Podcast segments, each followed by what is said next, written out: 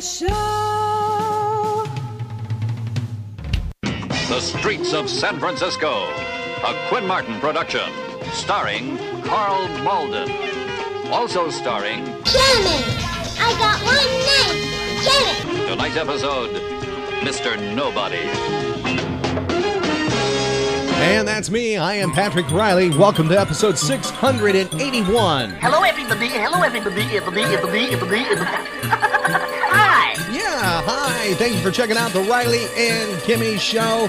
This is your very first time we talk about nerd stuff. That's what every episode's about escapism, pop culture escapism.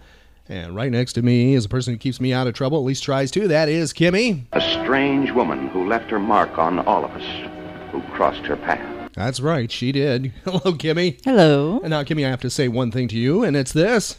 Oh, happy anniversary, happy anniversary, happy anniversary, happy anniversary. Pour a cheerful toast and fill it, happy anniversary. But be careful you don't spill it, happy anniversary. Oh, Yeah, yeah, yeah. Happy anniversary, Kimmy. Happy anniversary. Oh well, thank you. And I bet you didn't imagine you'd be uh, sitting across from me uh, all those uh, you know light years ago that uh, uh, you know we got together. Uh-huh. Did you? You never thought you'd be sitting in a studio with me doing this kind of a show? No. Which is kind of interesting because long, long, and I mean long time ago, I was at a uh, radio station where uh, I was offered the morning show of one of the radio stations I was management of, and the deal was they wanted Kimmy to be part of that.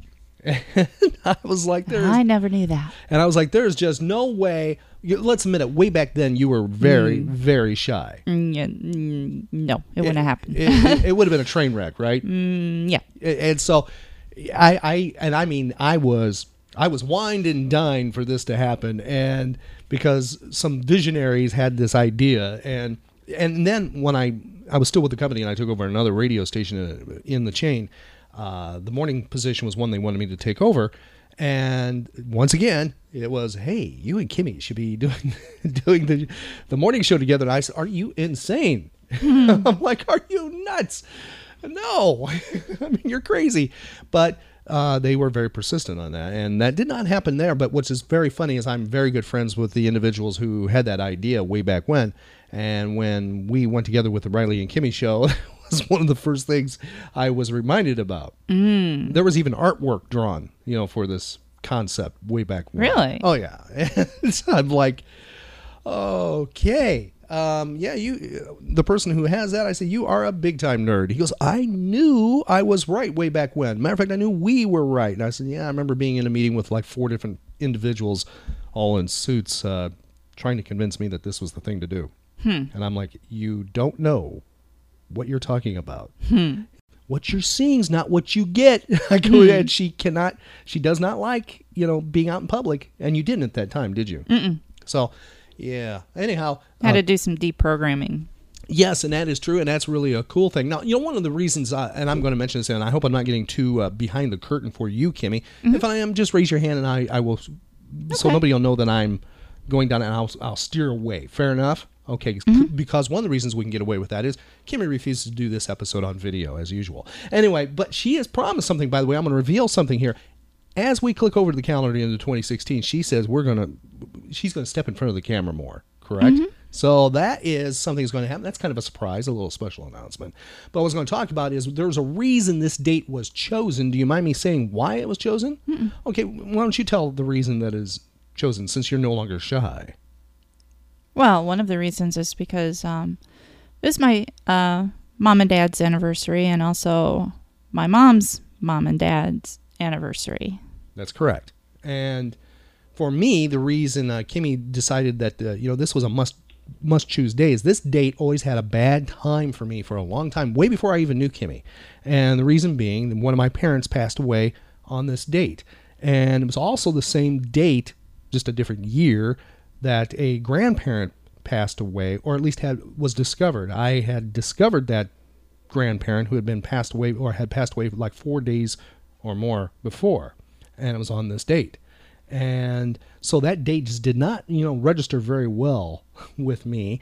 And then after that grandparent, years later, my one parent passed away. And then something else really bad and nasty and, you know, one of those no, no woe is me things happened on the same date.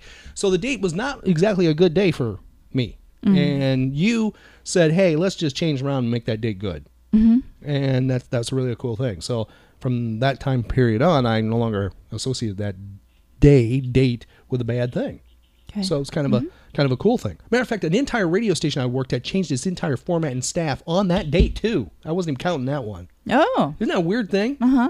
I mean, I'm serious. It's one of those where you show up and they say, "Well, we're not that format anymore," and the entire staff's been let go All right. on that date. Wow. So that date and me just did not get along very well. Uh huh. Isn't that kind of weird? And it's not even. And you know what's weird? It's not the 13th. I have a friend that if it had been the 13th, he would have wigged out. Yeah. I don't think he'd ever gotten out from underneath the bed. I mean, he still has, you know, issues on that. So anyhow, that's the reason the date was chosen. And by the way, if you happen to be in Central Florida and you're a good friend of ours or just a friend of ours, uh, you can uh, participate in a little uh, anniversary thing I got going with Kimmy. I have more details available right on our Facebook page. Just go right to that at RileyandKimmy.com. You are welcome. I'm serious, right? Mm-hmm. You. It was. And by the way, I am not kidding here. Um, before I posted on Facebook, I was with some very good friends at the Hourglass Brewery, and I mentioned it to them, and I think they thought I was kidding. And I said, "No, it's Kimmy's idea, and it was your idea, correct? Yeah, yeah. It, wa- I I had nothing to do with this, except I'm just the Paul Revere here giving out the message, and it's like, no, I, this is Kimmy's idea, and so I, I you know I pass that out. Mm-hmm. And by the way, one of the individuals I forgot to mention in episode 680 is artist Josh Bauer, very good friend to the Riley and Kimmy show of JB Designs. And Josh and I got to uh, talk a little bit. You did too, Kimmy. And we talked about his uh, big convention that happens in January. And it is Ignition Inc. that happens. Uh-huh. And he's invited the Riley and Kimmy show to that. Josh is a really cool guy. He uh, he actually paints. Yes. And, and, yeah, wait till Josh sees some of my paintings. Yeah. wait till you see some- Josh. Look out, buddy. Wait till you see what I'm working on now. Uh-huh. Yeah. Oh, and then we're not talking paint by numbers. We're talking about we're talking about painting by madness. That's it. You've seen it. Oh, that's nice. You, you like that? I paint by madness. Here's. Do you want to describe what's on my current canvas? And do I or do I not have a canvas in my hands right here next to the microphone? You do. I really do. I have a 16 by 20 canvas right here in my hands. And Kimmy, do you want to describe my latest project? Oh, I don't know. It looks like vanilla ice cream splattered on a white floor. Hey! You don't see you don't see what's there? You don't see the vision. I see a blizzard. you don't see the okay. I see white. Okay, turn on the windshield wipers. Do you see the vision that is there on this canvas? Uh-uh. You, you don't you don't see it. Well, you know what? You're going to see it real soon because this is going to debut at one of our appearances coming up just around the corner. Uh huh. Now I it won't make it to MegaCon Fan Days, I'll tell you that much. But after MegaCon Fan Days, we're going to be at quite a few locations, and you can find those out right at our website at RileyandKimmy.com. You can find out exactly where we're going to be. This creation, matter of fact, I got two of them, Kimmy. Hopefully, both of them will make it, but at least this one will make it to one of those events. Okay. And you know what? Maybe I'll give it away.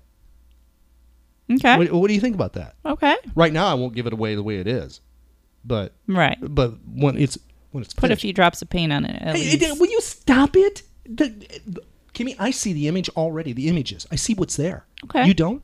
You know, they say some very good sculptors. They can look at a block of rock and actually see the, you know, the finished piece right there. okay. Just got to remove the rock to get it there. So that's, you know, it's right there. I see it. Look at that, Kimmy. All right. Uh-huh. See, this is one one of the reasons the episode, this episode of the Riley and Kimmy Show should have been on camera because then I could hold this up to the camera and I know somebody out there, one of our talented artist friends like Josh possibly, or you know what, maybe a Hump, Humphrey Ching, would have went, oh yeah, I see what he's talking about. I see exactly what he's. They would have seen it right there. They would have went, yeah, yeah, I'm with you. They, yeah, yeah. I just got to talk to another artist. That's all. Yeah. And I want to clarify something just like I am in the world of cosplay. I am the worst. I am the worst artist, the worst drawer on planet Earth. Mm-hmm. I wear that with a badge of honor. That's me. Okay, and by the way, speaking of MegaCon, which we did MegaCon Fan Days, big thank you to MegaCon Fan Days and MegaCon itself for inviting the Riley and Kimmy show to MegaCon Fan Days, which, as we upload this show on a Saturday, it is just days away. Kimmy, we're we're clicking over to the seven day mark. And Actually, less now since when this is, you know, Yeah. uploaded. Good grief! Yes, are you are you ready? Uh huh. I hope so. It's happening November 21st and 22nd. That's Saturday and Sunday. in Orlando at the Orange County Convention Center. This is a huge event. Tickets are on sale right now. Go to our website at rileyandkimmy.com for a link right to MegaCon Fan Days and get your tickets. That's You do not want to miss out. A lot of celebrities will be there. Panels. They just uploaded, by the way, uh, or just provided, posted their their schedule of events. Mm-hmm. Oh man, there's a lot of things going on. Yeah. Yes, I mean it's going to be a fun-filled two-day period of time, and that's happening in Orlando, Florida. Now, um, you know, if you've been to MegaCon before and you're, you're one of these that says, well, it's just too big, this one's going to be a little bit smaller. I want to point that out. There's a lot of space, though. There's 100,000 square feet of merchandising going on, fun, cosplaying, and all kinds of stuff. And by the way, speaking of merchandising, vendors and stuff that'll be there, there's vendors from all over the place. I mean, all over the country will be there, providing, you know, some early possible uh, holiday shopping for you. Uh, one of them to check out is Comic Central. Check out Comic Central for your pop vinyls and for your uh, graphic novels, trade paperbacks, and comic books. And by the way, if you can't make it to MegaCon, or even if you do, go to Comic Central. They're located conveniently in Sanford, Florida. It is the comic book shop to go to for your comic book needs. They have everything that you need. They can order anything out of Diamond. That is the big catalog of stuff for comic books, right, Kimmy? That's right. So be sure to check out Comic Central. Tell them that the Riley and Kimmy Show said hi, for they are very good friends to the Riley and Kimmy Show, right? Mm-hmm. Now, Kimmy, I thought we'd just quickly make an abbreviated almanac today. We're not going to do a trivia thing with you like we do from some time to time. Now, it was on this date in history, November 4th. The reason I'm doing that was because it's an anniversary thing. Uh-huh. I thought I'd give you a little break. Okay. Okay.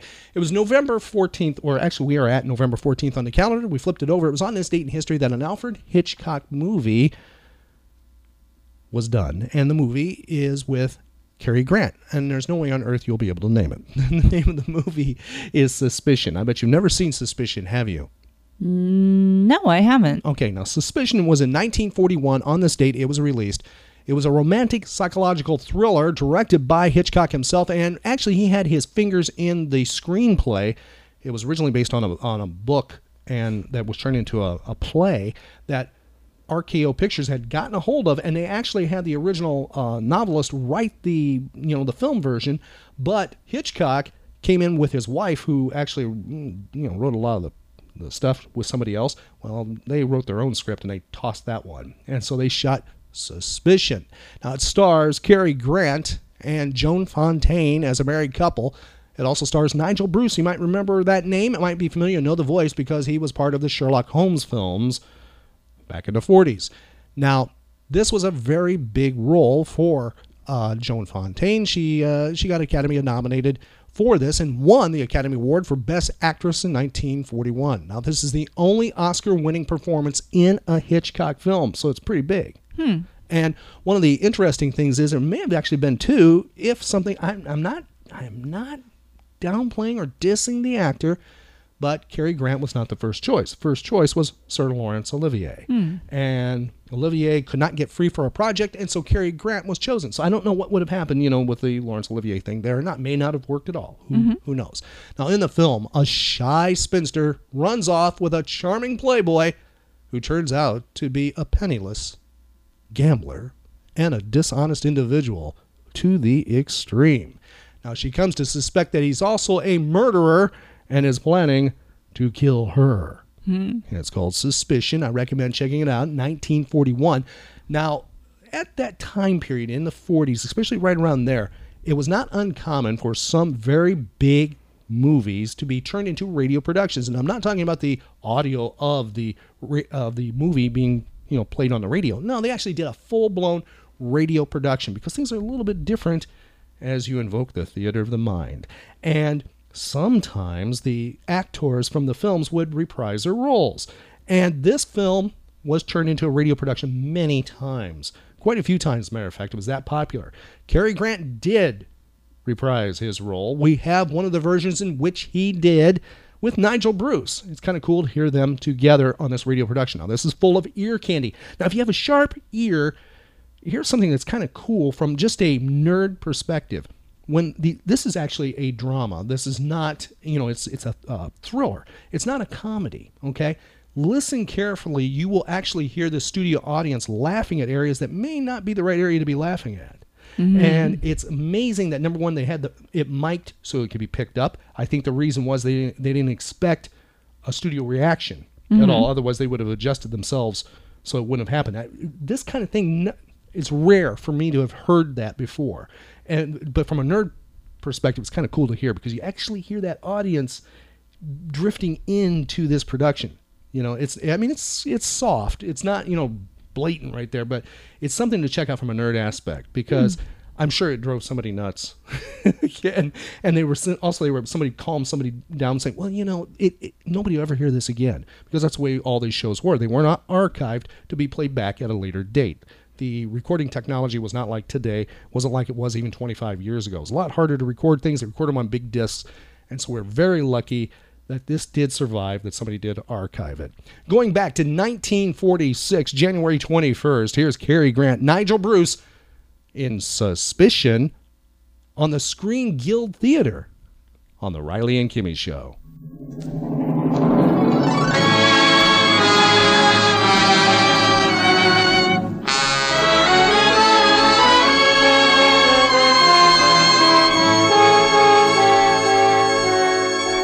Lady Esther presents the Screen Guild Players.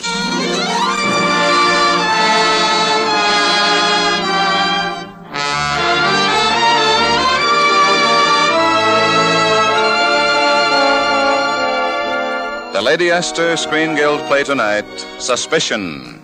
The starring players. This is Cary Grant. This is Loretta Young. And this is Nigel Bruce.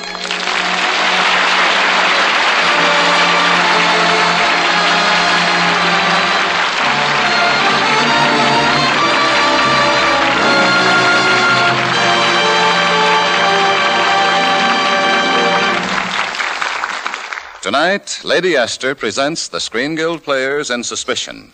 It stars Loretta Young as Lena Aysgarth, Nigel Bruce as Beaky Thwaite, and Cary Grant as Lena's husband, John Aysgarth. The Lady Esther Screen Guild Players in Suspicion.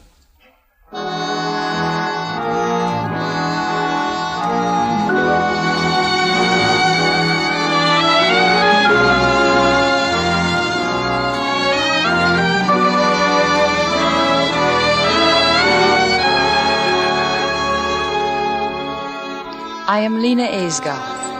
I have been married to John Aysgarth for the happiest months of my life. But those months are past. I have been living in terror for weeks. My days endless hells of suspicion, and my nights interminable eons of torment. I am certain my husband has decided to murder me. I can't prove it, of course, but I'm sure he's going to kill me, just as I know he killed his best friend, Beaky Thwaite. But I can't prove that either. I guess I've always been afraid of Johnny. Some way, perhaps intuitively, I've known he was going to destroy me, as he destroyed his own good name. But I loved him. And even now, waiting for him to kill me, I love him. I, I think that when Johnny does kill me, I'll die happy. It will be a relief.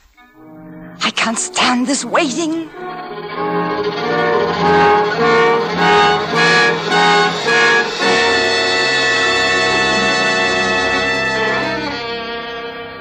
Johnny had a reputation for wildness before our runaway marriage, one of those generally bad reputations to which no one can supply any specific details. And I wouldn't believe generalities. Oh, I was supremely happy during our honeymoon, troubled only by the tremendous expense of our trip. But whenever I mentioned money, Johnny refused to answer. When we reached our new home, a mansion far beyond my most extravagant dreams, I learned why Johnny had avoided the subject of finances. Johnny received a telegram. Is it bad news, Johnny? Oh, no, dear. It's from an old friend of mine. Stupid fellow. He wants a thousand pounds. You uh, couldn't spare a thousand, could you? A thousand? Well, what does he want it for? Oh, hanged if I know. Probably because I borrowed it from him. You borrowed it. Well, why? well, because I was going on a honeymoon with the loveliest girl in the world, and I wanted to make her happy. But didn't you have any money of your own? No, not a shilling. Johnny, I don't understand. Are you broke? Darling, I've been broke all my life. Well, why didn't you tell me? Well, every time I brought the subject up, you.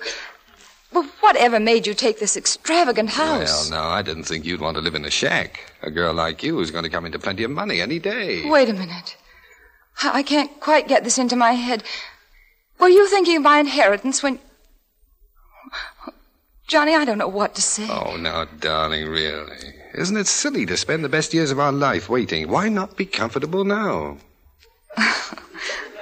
Johnny, I, I'm just beginning to understand you. You're a baby.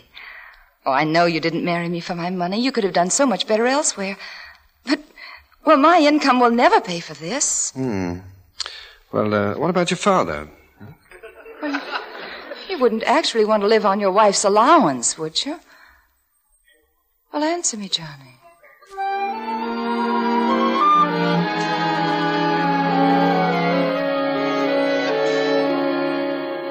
That was my introduction to Johnny's complete irresponsibility. He believed only in luck and lived his life on borrowed money in the hope that one of those horses on which he bet that borrowed money would win at long odds. I finally prevailed on him to take a job that had been offered, managing the estates of his cousin, Captain Melbeck, and he promised to stop betting. Oh, I was very happy for a few days. And then a couple of weeks after Johnny had started on his job, a man came to our house. Oh, hello. I'm Beaky Thwaite. You must be old Johnny's wife. Yes, I am. Didn't he ever tell you about me? Beaky? Oh, yes, you're Beaky. yes, that's, that's what they used to call me at school. I, I happened to be driving by. I thought I'd just pop in for a cup of tea. Oh, I'm delighted. I've heard so much about you, Mr. Oh, Thwaite. yeah, Johnny told me about you, too. Oh? I ran into him last week at the Newbury races. The races? Oh, put my foot in it again, have I? As usual, huh? I mean, uh, didn't he tell you? Well, Johnny has a job. He, he couldn't have been at the races. Besides, he's he's given up betting. Oh, yes, has he? Well, don't you believe it. Not Johnny. Old Johnny dropped a, a packet of money at Newbury, I can tell you. Where did he get the money to bet? I don't know, girl. But if I were missing anything, I'd ask old Johnny. Yes, I shall. As soon as he comes home. Well, you won't have to wait long. Here he comes now. And loaded down like old Nick himself. Huh. Hello, Bean. Well, well, Biggie. Ah, don't move either one of you. Just stay like that. I must watch the expressions on your faces. Ethel, Yes, sir. what have we to drink in the house? Gin, brandy, champagne, and Pimm's number one, sir. Well, bring them all, Ethel. Get a move on. Oh, very good, sir. My friends, I have the pleasure of announcing that the Goodwood Cup was run today, and I happen to have backed the winner. A ten to one shot, and I had two hundred pounds on him. Two hundred pounds? Why, that's uh, two thousand quid, old Bean. Amazing, Beaky. How do you do it? These packages are the loot. Lena, what's happened to your tongue? Oh, I suppose you disapprove of my betting, huh? No, not with those jewels in her lap, she doesn't. Oh, come on, darling. Smile. I know I've been naughty, but look, it's all for you. I say, look, look, look. Ethel's brought in the drinks. What about celebrating? Trust Beaky to say the right thing at the right time. Oh, come on, old Bean. I could do with a pull at the beaker. Well, here's one for you, Lena. Thank you, Beaky. And this is yours, Johnny. Thank you. And uh, now for a toast. Hey, hey, Beaky. What are you drinking? Brandy? Oh, just this once, old Bean. Oh, you know that's not good for you. Oh, all right. Well, all right. Maybe just this once, huh? Oh, thanks, old boy. Lena, I drink to the last bet that will ever be made by Johnny Aysgarth. The last bet, old Bean. Well, here we go. Oh. Johnny Beaky's choking. Get some water quickly. No, no, it won't help. I've seen this happen before. Brandy affects his heart. Well, then why did you let him drink it? Here, help me open his collar. Why bother? It'll either kill him or it'll go away by itself. I, I'm, I, I'm sorry. I'm awfully sorry, old Bean. One of these days it will kill him.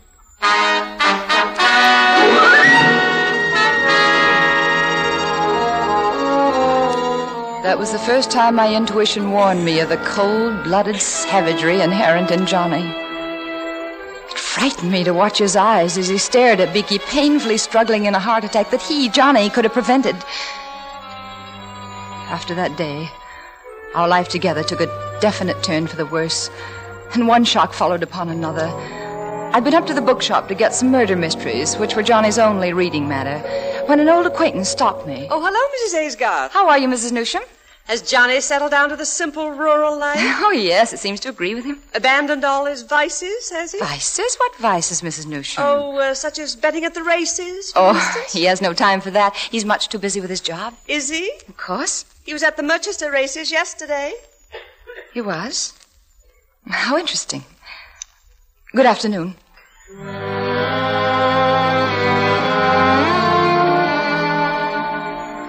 Heartsick at learning Johnny had broken his promise again, and I went directly to Captain Melbeck's office where Johnny worked to ask Johnny for the truth. Oh, good afternoon, Mrs. Aysgarth. Good afternoon. Is Mr. Aysgarth in? Mr. Aysgarth? Yes. Why, no. Well, when do you expect him? Well, I, I, I really couldn't say. Uh, perhaps you'd like to talk to Captain Melbeck.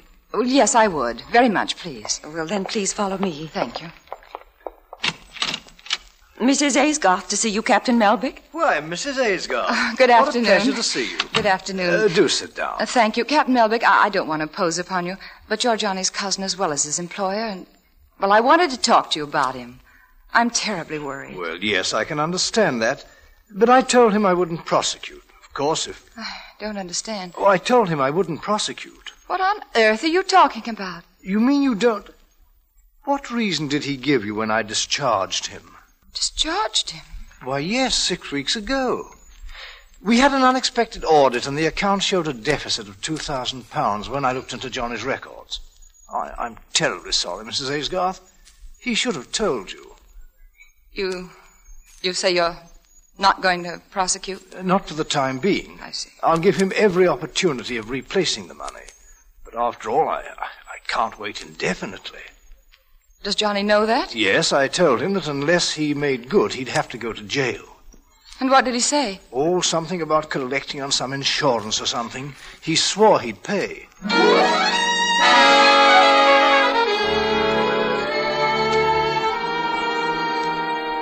After learning that Johnny was an embezzler, a common thief, as well as a gambler and a liar, I hurried home to prepare to leave for my mother's. But while I was writing my goodbye note to Johnny, he came into our bedroom with a telegram telling me my father's sudden death. Oh, he was very tender and sympathetic, and with his arms around me, I forgot his faults. After father's funeral, during our drive home, I gave Johnny every opportunity to tell me of his trouble with Captain Melbeck, but he evaded the issue. Instead, he talked of a grandiose scheme he had for developing a stretch of rocky beach into a resort. He thought the development would cost thirty thousand pounds. And when we returned to the house, he began working on the scheme with Beaky. Who's going to put up the money for this development, Johnny? Why, I am, old girl, of course. Oh, I see. Well, the idea's mine, but the, the money's Beaky's. The company's going to be in my name, of course. But, Johnny, Look, darling, let me show you how simple it is. does Beaky understand it? Oh, perfectly, I think. You see, we um, we buy up this land and we sell part of it. That gives us a hundred percent profit in no time. Then on the other part, we uh, we, we build uh, something or other. Oh, Beaky, isn't it about time you grew up? Uh, Look here. What right have you got to interfere with my affairs? Well, well, I wasn't really. I. Well, I was only. I... You, uh, you better go and change for dinner, Beaky. Oh, what? Right, you are, Ben. Uh, let me know if anything exciting happens. Now, what were you saying? I. I was only trying to tell Beaky that. that he shouldn't leave everything to you. Suppose that he... Beaky had taken you seriously. You would have ruined the whole scheme. Do you realize that? Well, yes, but if it wasn't good, then But I. if I say it's good, it's good. I'm going through with this deal, and I won't stand for any interference from you or anyone else. Is that clear? Yes, it's clear. Johnny, you're hurting my arm. I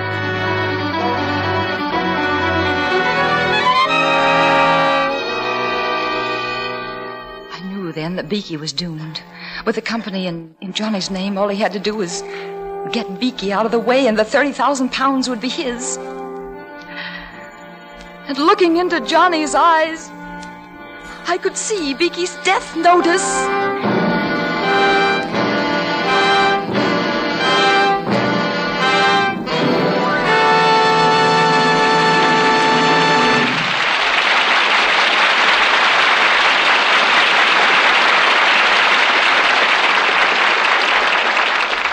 The second act of the Lady Esther Screen Guild play will follow in just a moment. Now, a word from Lady Esther. Have you noticed any change in your skin lately? Is it getting a little dry, a little flaky? Have you discovered a blemish here and there, an enlarged pore opening? Well, better watch out. Those are nature's little warnings that all is not well, that something is wrong with your method of skin care. All you really need for the complete daily care of your skin is just one cream, Lady Esther Face Cream. This one cream by itself does all the four most important things your skin needs for beauty. And I don't just say it. I prove it. I prove it in 30 seconds with the famous patch test. To make this interesting test, just smooth Lady Esther face cream on one patch of skin, like one cheek. Wipe it off. Then compare that cheek with the other. See the radiant difference. Feel the difference with your fingertips. This 30-second patch test will show you how thoroughly Lady Esther face cream cleans your skin, how it softens your skin, how it helps nature refine the pores, and how it leaves a smooth, perfect base for powder. Remember, all I ask is that you let the patch test prove this. Let the patch test prove that Lady Esther face cream does more for your skin than any face cream you have ever used.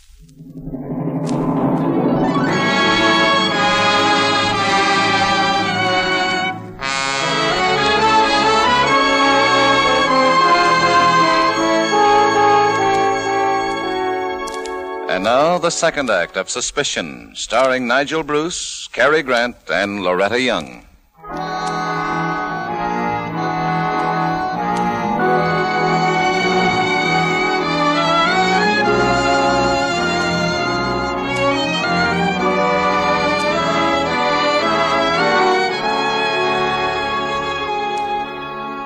Morning after I attempted to interfere with Johnny's scheme to involve Beaky in a real estate development, Beaky and Johnny wanted to go to Paris. And certain that Johnny would take this opportunity to kill Beaky for his money, I opposed them. And reluctantly, Johnny appeared to give in. Tell you what I might do, Beaky. I might drive up as far as London with you. Well, that's a good idea, old How bean. about that, Lena? Well, it seems to me, Johnny, I that. know, I know. It seems to you that I should be looking for a job. Well, I'll have much more chance of getting a job in London than I would anywhere around here. Yes, of course he would. I say, do let him come, Lena. Well, I don't see very well how I can stop him. Hooray! Well done, old bean. I say, dinner at the Savoy, old bean. Dinner at the Savoy, old bean. Little, little nightclub, old bean. Yeah, little nightclub, old bean. Hey, come on, Beaky, do your imitations. Make a noise like a duck. Go on. Duck? Johnny. Yeah, uh, uh, quiet, Beaky. Johnny, Hey, come on, come on, promise dear. me you'll only go to London, that you won't go to Paris. I promise, I promise.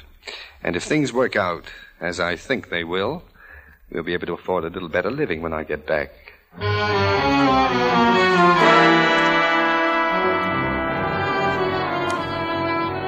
If things work out as I think they will, if things work out as I think they will, all that day and night those words kept pounding in my brain. If things work out as I think they will, those words meant only one thing to me.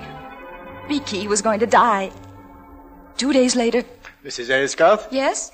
I'm Inspector Hodgson from the County Police. Oh. Uh, Well, won't you sit down? Thank you. I understand your husband's not in, madam. Well, no. No, he's been in London for two days now. Well, I believe you know Mr. Thwaite. Oh, yes. He's a close friend of my husband. Was a close friend, madam. Mr. Thwaite died under mysterious circumstances in Paris. We're making inquiries on behalf of the Paris police. Found some papers on Mr. Thwaite's person which indicated he'd just formed a corporation with your husband. I see. What do the French police think caused Beaky, I mean, Mr. Thwaite's death? Telegram we received from Paris says Thwaite visited the place of his death in the company of another Englishman. Both men had evidently been drinking. On arrival, Thwaite ordered a bottle of brandy. Brandy. Yes, madam. Apparently, as a result of a bet between the two men, Thwaite filled a large beaker to the brim and drank all the brandy. The other man was not present when the actual death occurred, having left the place as soon as Thwaite drank the brandy.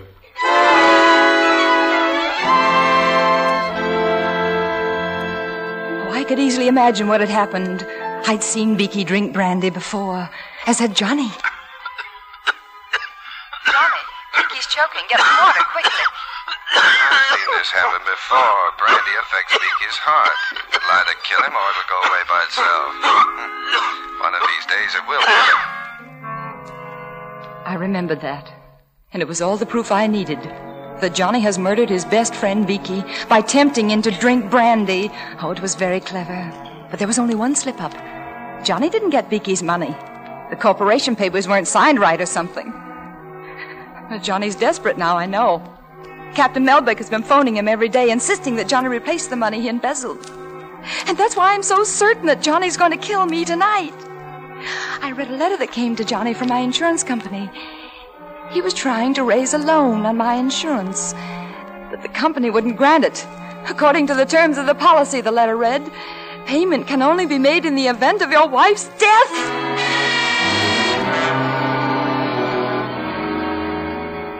At a dinner party tonight, given by Isabel Cornwall, our local celebrity and a murder mystery writer, Johnny was very critical of the murder- murders Isabel's fictional characters committed. I'm sure that I detected a smug self satisfaction in his voice when he told Isabel. Oh, I'm afraid you're slipping as a murder mystery writer, Isabel. That last one was, well. Well, what? Well, for one thing, it's too complicated. If you're going to kill somebody, do it simply. How would you do it simply? Oh, I don't know, dear. Just, uh, well, just use the most obvious method. The most important thing is that no one suspects me. For instance? Well, for instance, uh, poison. Oh. Yes, just use the first one that comes to your mind. Oh, Johnny, that would never do. The police exhumed a body in Gloucester four years after the victim's death, and there was still enough poison even in the fingernails and hair. But did they get the murderer? Mm, no, I don't believe they did. Well, there you are. This very minute, there are hundreds of people who've committed murder walking about freely. Thousands. Do you suppose those murderers are happy, John? Oh, I don't know. Why shouldn't they be? Fear of discovery, Johnny. Yes, but it seems to me that by now somebody would have discovered a poison that can't be traced. You must have heard of one. Mm, uh, I'm planning a very interesting corpse for my next book, Johnny. No, no. Don't change the subject, please, Isabel. I saw that startled look in your eye when I mentioned the untraceable poison. What is it? I wouldn't tell in a million years. Well, I won't give you any rest until you do, so you may as well tell me now.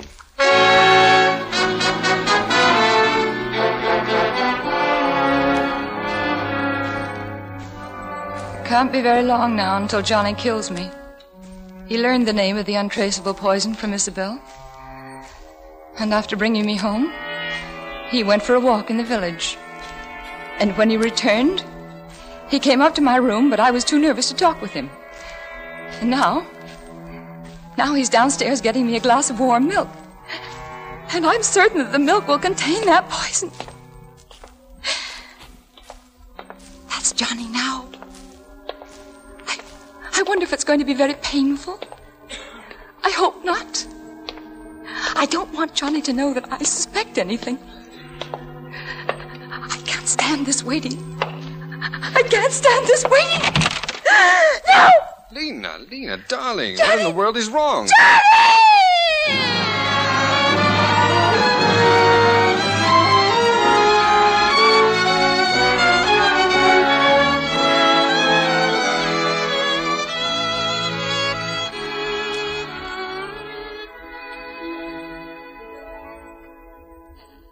How do you feel now, darling? What happened? Well, when I brought you the warm milk last night, you screamed and fainted. Oh. Have, I- have I been asleep all day? Yes, the uh, the doctor gave you a pill this morning.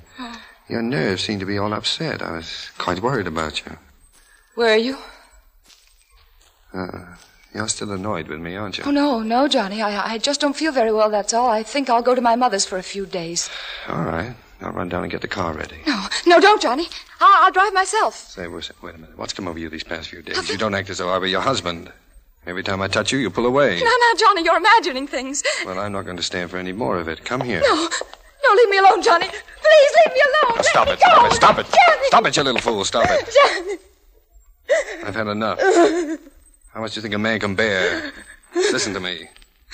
You turn me out of your room, you go running away to your mother's, and now you shrink away from me as though you hated me. You're my wife, Lena. But but I thought I thought you wanted to. Well, you won't have to put up with me anymore. Johnny, where are you going? First, I'm taking you to your mother's. And then what? Don't worry, I won't bother you again. What do you mean, Johnny? Why do you think I wanted to learn the name of that untraceable poison? Johnny. That why you were asking Isabel about that poison? You. You wanted to kill yourself? Yes. Oh, my darling. But then I saw there was a cheap way out, so Oh. I'm. Uh, I'm going to see it through. Prison term and everything. Prison? Oh, my dear, I can't pay back the money I took from Melbeck. I, I made the last attempt to raise the money when I went away with Beaky. To Paris? I didn't go to Paris, darling. I, I went to Liverpool. I tried to borrow on your insurance there. You, But it didn't work. you didn't go to Paris? Oh, of course not, Lena. Do you think I'd have let some idiot give poor Beaky that brandy if Oh, I had? Johnny, my darling. What, dear?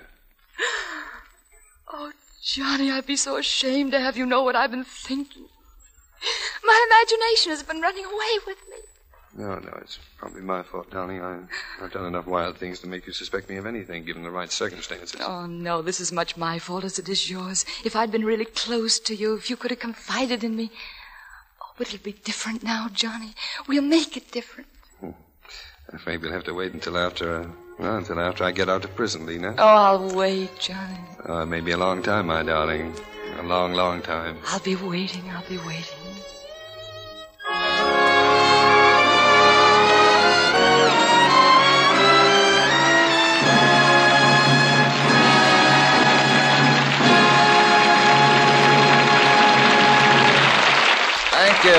Thank you, Cary Grant, Nigel Bruce, and Loretta Young, for an absorbing half hour.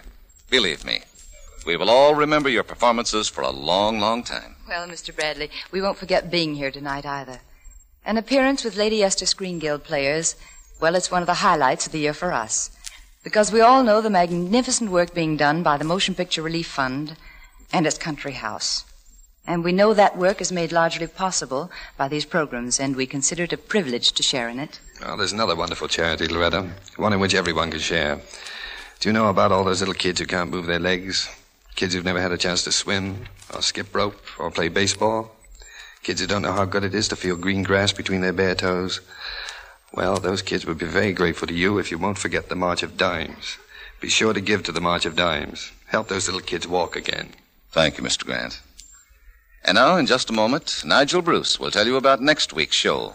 But first, here's a word from one of America's best known beauty authorities, Lady Esther. How would you like to look the way you've always dreamed of looking, but never quite dared? You know, exciting, romantic, perhaps a little exotic. Now, I don't say that Lady Esther Bridal Pink Face Powder will perform miracles, but I do say this new shade will give life and color to your face, depth to your eyes, a real lift to your spirits. For Bridal Pink instantly makes you look more interesting and romantic. Women of every age have written to tell me how much more attractive they feel since they began using Lady Esther Bridal Pink Face Powder. Bridal Pink has been deliberately blended to flatter even a dull or sallow skin. You'll see for yourself how it gives instant new life and vitality to your entire appearance. How it gives glamour to your skin, sparkle to your eyes, even a new richness to your lips. And it really doesn't matter what your own coloring happens to be. You can use Lady Esther Bridal Pink whether your hair is blonde or brunette, auburn or brown. The texture of Lady Esther face powder is so flattering, too. The instant you apply it, tiny lines and blemishes seem to vanish, completely covered. Your skin looks so much smoother, so much finer. If you want to present a dazzling new appearance to your family and friends, try this. First, smooth on Lady Esther Four Purpose Face Cream. Wipe it off. And then apply Lady Esther Bridal Pink Face Powder. Bridal Pink. The shade that instantly wakens your face to new life, new beauty. And here is Nigel Bruce. Thank you, Albina. Next week's show is really a corker. I know you're all going to enjoy it very much. I know I will. Well, thank you. Cheerio. Uh, just a moment, Mr. Bruce, just a moment. Yes, Albin? Uh, you've forgotten one thing, I believe. Uh, next week's show? Oh, yes, yes, yes. Sorry, Albin. Next week, the Lady Esther Screen Guild players will bring you Brother Rat with Wayne Morris and Ronald Reagan. Next week, then, the Lady Esther Screen Guild players will present Brother Rat. It will star Wayne Morris and Ronald Reagan. Be sure to listen. Cary Grant will soon be seen in the RKO Alfred Hitchcock production, Notorious. Loretta Young is now making the Hal Wallis production, The Perfect Marriage. Nigel Bruce can soon be seen in the Universal picture, Terror by Night. You save enough on the largest size jar of Lady Esther face cream to buy a box of Lady Esther face powder. So remember, ask for the largest size. Music on tonight's program was arranged and conducted by Wilbur Hatch. This is Truman Bradley speaking for Lady Esther. Thank you, and good night, all.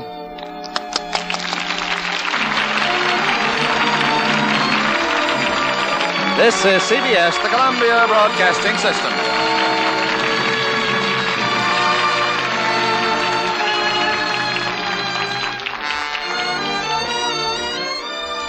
Visit RileyandKimmy.com to connect on social media and for archive podcasts.